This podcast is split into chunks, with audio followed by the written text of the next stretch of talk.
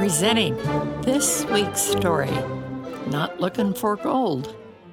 A student stepped into my senior English classroom. Mrs. Steiner, there's a fight out here. I quickly stepped outside and saw two boys. One lay on the sidewalk, moving little. Another boy was banging the first boy's head on the cement pavement. A student walked by. I said, Please, get help. He looked and did nothing. From past experience, I knew that it was not smart to attempt to break up a fight among students who were not my students. I called a staff member who ran to get assistance. The fight was stopped. I wondered, didn't that boy care that banging a human head on cement could cause death or permanent brain damage?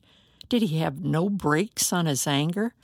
What caused him to ignore consequences? Cruelty and compassion have often surprised me as I have read about them in history and have watched them. One Friday, my seventh graders and I were outdoors playing softball. It was Andrew's turn to bat. He did not know how to hold a bat. He swung at a ball as though he was chopping wood with an axe. He struck out. A second time, he was up to bat. He was ready to chop wood when two seventh grade boys, Bobby and CJ, went to him. I don't remember if they were on his team. I heard Bobby say, Hold the bat like this and swing like this. He demonstrated and gave the bat back to Andrew. Then he put Andrew's hands onto the bat and showed him how to stand by home plate. CJ added, Yep, like that. You can do it. Time to play. The ball came and Andrew hit it. It was a grounder, and miraculously, Andrew got to first base. I was ecstatic and so proud of Bobby and CJ. With the boys' example, no one had ridiculed Andrew. All of us won that game. Recently, when I read about the early Spaniards and Portuguese who came to the New World in the 1500s, I thought, here is a story of merciless headbangers. They wanted gold, they wanted territory, and they were going to destroy anyone in their way. Their cruelty was only matched with the cruelty of some of the Indians, who practiced cannibalism, ritual murder, and blood sacrifice. As I read, I also met young men, priests, who came to the New World with the conquistadors. They loved God and wanted more than anything else in life to serve Him. In Europe, they were repeatedly blocked by corruption in the church.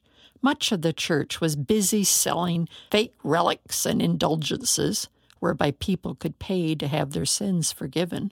People who did not agree were being arrested and tortured in the church's inquisition. Such young men, whether wealthy or poor, had found that their best door for service was to become a Catholic priest and enter either the Franciscan or Dominican orders. These groups focused upon service and obedience. No member was to have personal property or to marry. They were to be servants, not masters, givers, not takers. They were to teach, establish missions, and practice charity. In the New World, including what is now southwestern United States, they established missions with orphanages, schools for the Indians, and places of refuge for people who were poor and hungry. Hostile Indians killed many priests, but more kept coming to take their places. Thousands of Indians realized God's love as they witnessed the service and suffering of the priest.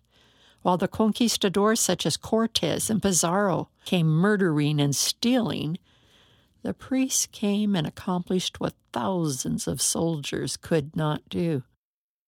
This is Barbara Steiner, appreciative of these young priests of the 15 and 1600s.